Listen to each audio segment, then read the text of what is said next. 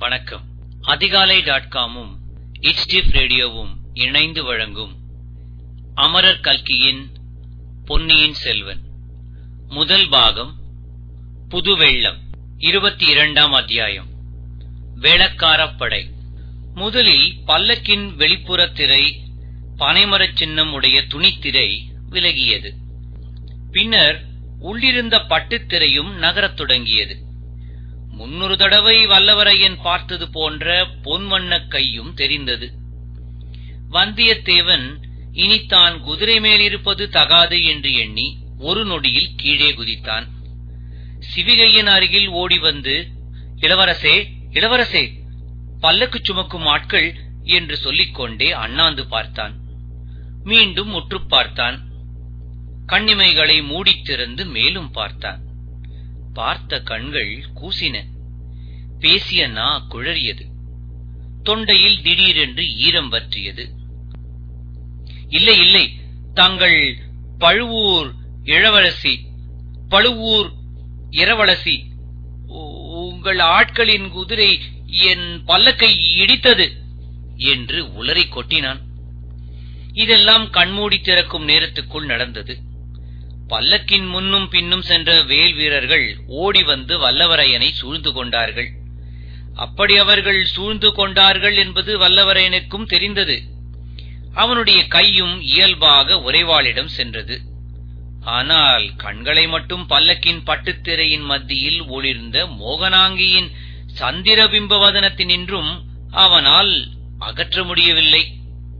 ஆம் வல்லவரையன் எதிர்பார்த்ததற்கு மாறாக இப்போது அப்பல்லக்கில் அவன் கண்டது ஒரு நிஜமான பெண்ணின் வடிவந்தான்.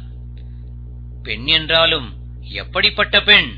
பார்த்தவர்களை பைத்தியமாக அடிக்கக்கூடிய இத்தகைய பெண்ணழகு இவ்வுலகில் இருக்கக்கூடும் என்று வந்தியத்தேவன் எண்ணியதே இல்லை. நல்ல வேளையாக அதே நிமிஷத்தில் வந்தியத்தேவனுடைய மூளை நரம்பு ஒன்று அசைந்தது. அதிசயமான ஒரு எண்ணம் அவன் உள்ளத்தில் உதயமாயிற்று. அதை உபயோகித்துக் கொள்ள தீர்மானித்தான். ஒரு பெருமுயற்சி செய்து தொண்டையை கனைத்து நாவிற்கு பேசும் சக்தியை வரவழைத்துக் கொண்டு மன்னிக்க வேண்டும். தாங்கள் பழுவூர் இளையராணிதானே?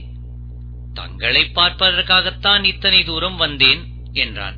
பழுவூர் இளையராணியின் பால்வடி முகத்தில் இளநகை அரும்பியது. அதுகாரம் குவிந்திருந்த தாமரை மொட்டு சிறிது விரிந்து உள்ளே பதிந்திருந்த வெண்முத்து வரிசையை லேசாக புலப்படுத்தியது. அந்த புன்முறுவலின் காந்தி நமது இளம் வீரனை திக்குமுக்காடி திணறச் செய்தது. அவன் அருகில் வந்து நின்ற வீரர்கள் தங்கள் எஜமானியின் கட்டளைக்கு எதிர்பார்த்து காத்திருந்ததாக தோன்றியது. அந்த பெண்ணரசி கையினால் ஒரு சமிக்ஞை செய்யவே அவர்கள் உடனே அகன்று போய் சற்று தூரத்தில் விலகி நின்றார்கள். இரண்டு வீரர்கள் பல்லக்கின் மீது மோதிக்கொண்டு நின்ற குதிரையை பிடித்துக் கொண்டார்கள். பல்லக்கில் இருந்த பெண்ணரசி வந்தியத்தேவனை நோக்கினாள். வந்தியத்தேவனுடைய நெஞ்சில் இரண்டு கூரிய வேல்முனைகள் பாய்ந்தன. ஆமாம் நான் பழுவூர் இளையராணிதான் என்றாள் அப்பெண்மணி. இவளுடைய குரலில் அத்தகைய போதை தரும் பொருள் என்ன கலந்திருக்க முடியும்? ஏன் இக்குரலை கேட்டு நமது தலை இவ்விதம் கிருகிருக்க வேண்டும்? சற்று முன்னால் நீ என்ன சொன்னாய்? ஏதோ முறையிட்டாயே. சிவிகை சுமக்கும் ஆட்களைப் பற்றி காசிப்பட்டின் மென்மையும் கள்ளின் போதையும் காட்டுத்தேனின் இனிப்பும் கார்காலத்து மின்னலின் ஜொலிப்பும் ஒரு பெண் குரலில் கலந்திருக்க முடியுமா? அவ்விதம் இதோ கலந்திருக்கின்றனவே. பல்லக்கை கொண்டு வந்து அவர்கள் உன் குதிரை மீது மோதினார்கள் என்றா சொன்னாய்? பழுவூர் ராணியின் பவள இதழ்களில் தவழ்ந்த பரிகாச புன்னகை அந்த வேடிக்கையை நன்கு ரசித்ததாக காட்டியது. இதனால் வந்தியத்தேவன் சிறிது துணிச்சலடைந்தான். ஆம் மகாராணி இவர்கள் அப்படித்தான் செய்தார்கள். என் குதிரை மிரண்டு விட்டது என்றான் நீயும் மிரண்டு போய்த்தான் இருக்கிறாய். துர்க்கையம்மன் கோயில் பூசாரியிடம் போய் வேப்பிலை அடிக்கச் சொல்லு. பயம் தெளியட்டும். இதற்குள் வந்தியத்தேவனுடைய பயம் நன்கு தெளிந்துவிட்டது. அவனுக்கு சிரிப்பு கூட வந்துவிட்டது. பழுவூர் ராணியின் முகவாவும் இப்போது மாறிவிட்டது. குறுநகியின் நிலவு கோபக்கனலாயிற்று. வேடிக்கை அப்புறம் இருக்கட்டும். உண்மையைச் சொல். எதற்காக பல்லக்கின் மேல் குதிரையை கொண்டு வந்து மோதி நிறுத்தினாய்? இதற்கு தக்க மறுமொழி சொல்லித்தான் ஆக வேண்டும். சொல்லாவிட்டால் நல்ல வேளையாக ஏற்கனவே அந்த மறுமொழி வந்தியத்தேவன் உள்ளத்தில் உதயமாகியிருந்தது. சற்று தனிந்த குரலில் பிறர் கேட்கக்கூடாது என்று வேண்டுமென்றே தனித்த அந்தரங்கம் பேசும் குரலில் தேவி நந்தினி தேவி ஆழ்வார்க்கடியான் அவன்தான். திருமலையப்பன் தங்களை சந்திக்கும்படி சொன்னான். அதற்காகவே இந்த சூழ்ச்சி செய்தேன். மன்னிக்க வேண்டும் என்றான். இவ்விதம் சொல்லிக்கொண்டே பழுவூர் ராணியின் முகத்தை வந்தியத்தேவன் கூர்ந்து கவனித்தான். தன்னுடைய மறுமொழியினால் என்ன பயன் விளையப் போகிறதோ என்னும் ஆவலுடன் பார்த்தான். கனிமரத்தின் மேல் கல் எறிவது போன்ற காரியம்தான். கனி விழுமா காய் விழுமா? எரிந்த கல் திரும்பி விழுமா? அல்லது எதிர்பாராத இடி ஏதாவது விழுமா? பழுவூர் ராணியின் கரிய புருவங்கள் சிறிது மேலே சென்றன. கண்களில் வியப்பும் ஐயமும் தோன்றின. மறுகணத்தில் அந்த பெண்ணரசி ஒரு முடிவுக்கு வந்துவிட்டாள். சரி நடுச்சாலையில் நின்று பேசுவது உசிதமல்ல. நாளைக்கு நம் அரண்மனைக்கு வா. எல்லா விஷயமும் அங்கே விவரமாக சொல்லிக் கொள்ளலாம் என்றாள். வந்தியத்தேவனுடைய உள்ளம் பூரித்தது. நினைத்த காரியம் வெற்றி பெற்றுவிடும் போலே காண்கிறது வெற்றி பெற்றுவிடும் போலே காண்கிறது. ஆனால் முக்கால் கிணறு தாண்டி பயனில்லை. மற்ற கார் பங்கு கிணற்றையும் தாண்டியாக வேண்டும். தேவி தேவி கோட்டைக்குள் என்னை விடமாட்டார்களே. அரண்மனைக்குள்ளும் விடமாட்டார்களே. என்ன செய்வது? என்று பரபரப்புடன் சொன்னான். பழுவூர் ராணி உடனே பல்லக்கில் தன் அருகில் கிடந்த ஒரு பட்டுப்பையை திறந்து அதற்குள்ளிருந்து ஒரு தந்த மோதிரத்தை எடுத்தாள். இதை காட்டினால் கோட்டைக்குள்ளும் விடுவார்கள் நம் அரண்மனைக்குள்ளும் விடுவார்கள் என்று சொல்லிக்கொண்டே கொடுத்தாள். வந்தியத்தேவன் அதை ஆவலுடன் வாங்கிக் கொண்டான். ஒரு கணம் பல இலச்சினை பொறித்த அந்த தந்த மோதிரத்தை பார்த்தான். மறுபடி நிமிர்ந்து ராணிக்கு வந்தனம் கூற எண்ணிய போது பல்லக்கின் திரைகள் மூடிக்கொண்டிருந்தன. ஆஹா பூரண சந்திரனை ராகு கவ்வும் போது சிறிது சிறிதாக கவ்வுகிறது. ஆனால் இந்த பல்லக்கின் திரைகள் அந்த பேசும் நிலா மதியத்தை ஒரு நொடியில் கபலீகரம் செய்துவிட்டனவே. இனியாவது என்னை பின்தொடர்ந்து வராதே. அபாயம் நேரும். நின்று மெதுவாக வா என்று பல்லக்கு திரைக்குள்ளிருந்து பட்டு போன்ற குரல் கேட்டது. பிறகு பல்லக்கு நகர்ந்தது. வீரர்கள் முன் போலவே அதன் முன்னும் பின்னும் சென்றார்கள். வந்தியத்தேவன் குதிரையின் தலைக்கயிற்றை பிடித்துக் கொண்டு சாலையோரமாக ஒதுங்கி நின்றான். பழுவூர் ஆள்களில் தன்னை அணுகி வந்து பேசியவன் இரண்டு மூன்று தடவை திரும்பி திரும்பி பார்த்ததை அவனுடைய கண்கள் கவனித்து உள்மனத்துக்கு செய்தி அனுப்பின. ஆம் அவனுடைய வெளிமனம் பல்லக்கில் இருந்த பழுவூர் ராணியின் மோகன வடிவத்தை சுற்றி சுற்றி வந்து கொண்டிருந்தது. இத்தனை நேரம் கண்டது கேட்டது எல்லாம் உண்மைதானா? அல்லது ஒரு மாய மனோகர கனவா? இப்படியும் ஒரு அழகி ஒரு சௌந்தரிய வடிவம். இந்த பூவுலகில் இருக்க முடியுமா? ரம்பை ஊர்வசி மேனகை என்றெல்லாம் தேவமாதர்கள் இருப்பதாக புராணங்களில் சொல்வதுண்டு. அவர்களுடைய அழகு முற்றும் துறந்த முனிவர்களின் தவத்தையும் பங்கம் செய்ததாக கேட்டதுண்டு. ஆனால் இந்த உலகத்தில் பெரிய பழுவேட்டரையர் இந்த மோகினியின் காலடியில் அடிமை பூண்டு கிடப்பதாக நாடு நகரங்களில் பேசுவதெல்லாம் உண்மையாகவே இருக்கலாம். இருந்தால் அதில் வியப்பு ஒன்றும் இராது.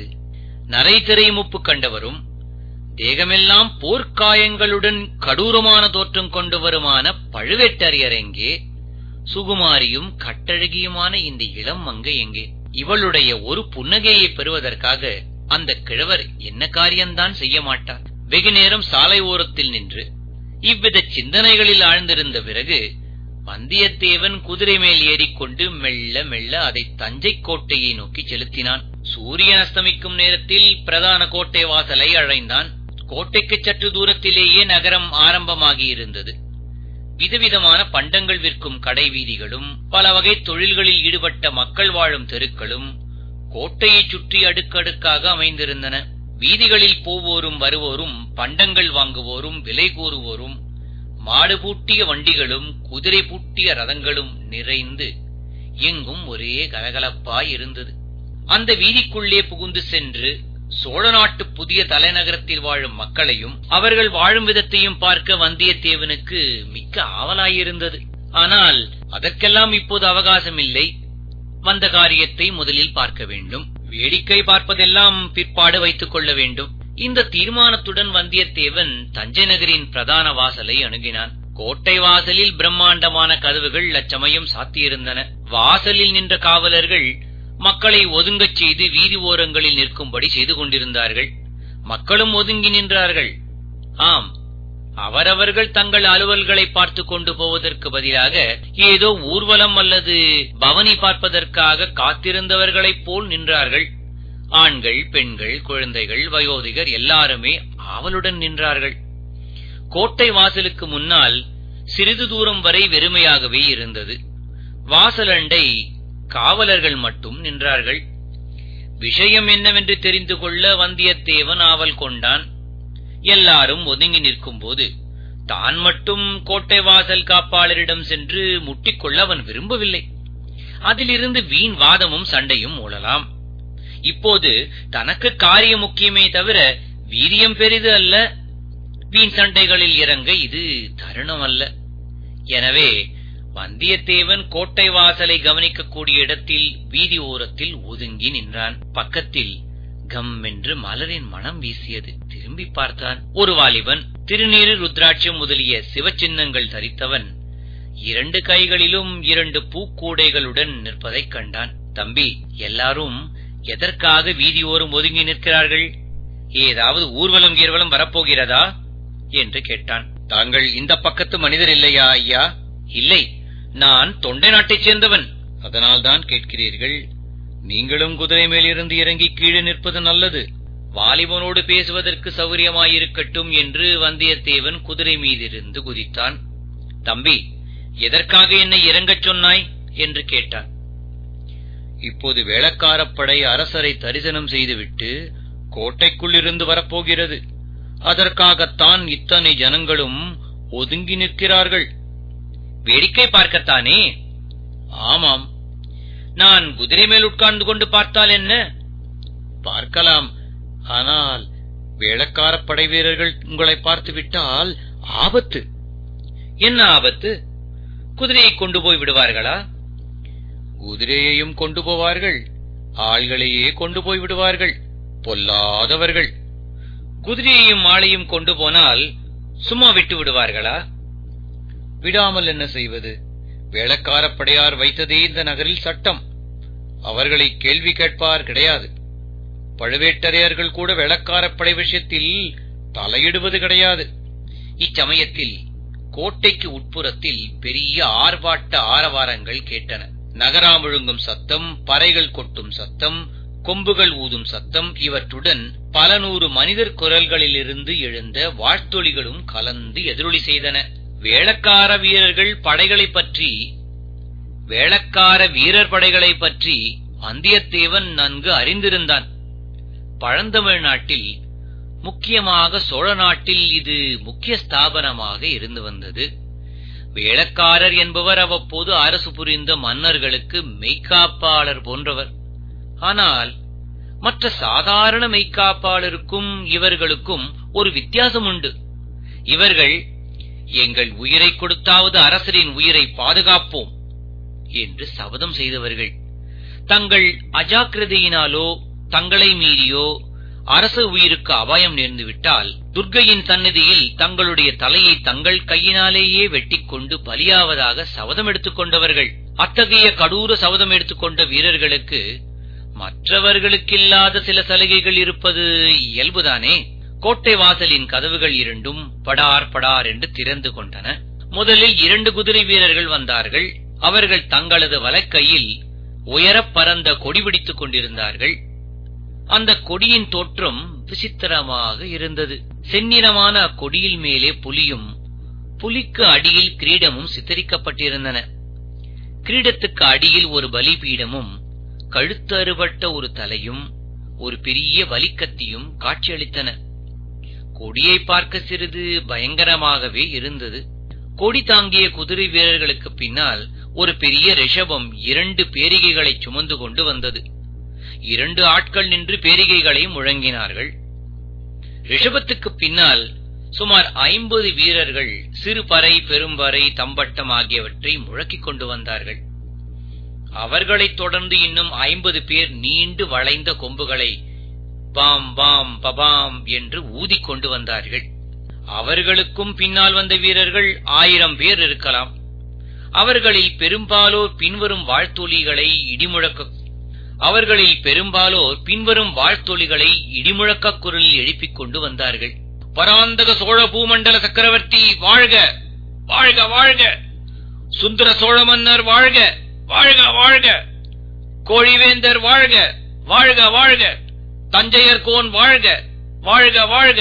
வீரபாண்டியனை சுரம்பிறக்கிய பெருமாள் வாழ்க வாழ்க வாழ்க! மதுரையும் ஈழமும் தொண்டை மண்டலமும் கொண்ட கோ ராஜகேசரி வாழ்க வாழ்க வாழ்க. கரிகால் வளவன் திருக்குலம் நீடூழி வாழ்க வாழ்க வாழ்க. துர்க்கை மாகாளி பராத்பரி பராசக்தி வெல்க வெல்க வெல்க. வீர புலிக்கொடி பாரெல்லாம் பறந்து வெல்க வெல்க வெல்க. வெற்றிவேல் வீரவேல். நூற்றுக்கணக்கான வலி உள்ள குரல்களிலிருந்து எழுந்த மேற்படி கோஷங்கள் கேட்போரை மெய்சிலிருக்கச் செய்தன. கோட்டை வாசலின் வழியாக வந்தபோது அந்த கோஷங்கள் உண்டாக்கிய பிரதித்வனிகளும் சேர்ந்து கொண்டன. வீதி ஓரங்களில் நின்ற மக்களில் பலரும் கோஷத்தில் கலந்து கொண்டார்கள். இவ்விதம் வேளக்காரப் படை வீரர்கள் தஞ்சை கோட்டை வாசல் வழியாக வெளிவரத் தொடங்கி வீதி வழியாகச் சென்று தூரத்தில் மறையும் வரையில் ஒரே அல்லோல கல்லோலமாக இருந்தது. இத்துடன் இருபத்தி இரண்டாம் அத்தியாயம் நிறைவு பெறுகிறது. மீண்டும் அடுத்த பகுதியில் சந்திக்கும் வரை உங்களிடம் இருந்து விடைபெறுவது சான் பிரான்சிஸ்கோ ஏரியாவில் இருந்து ஸ்ரீ நன்றி வணக்கம்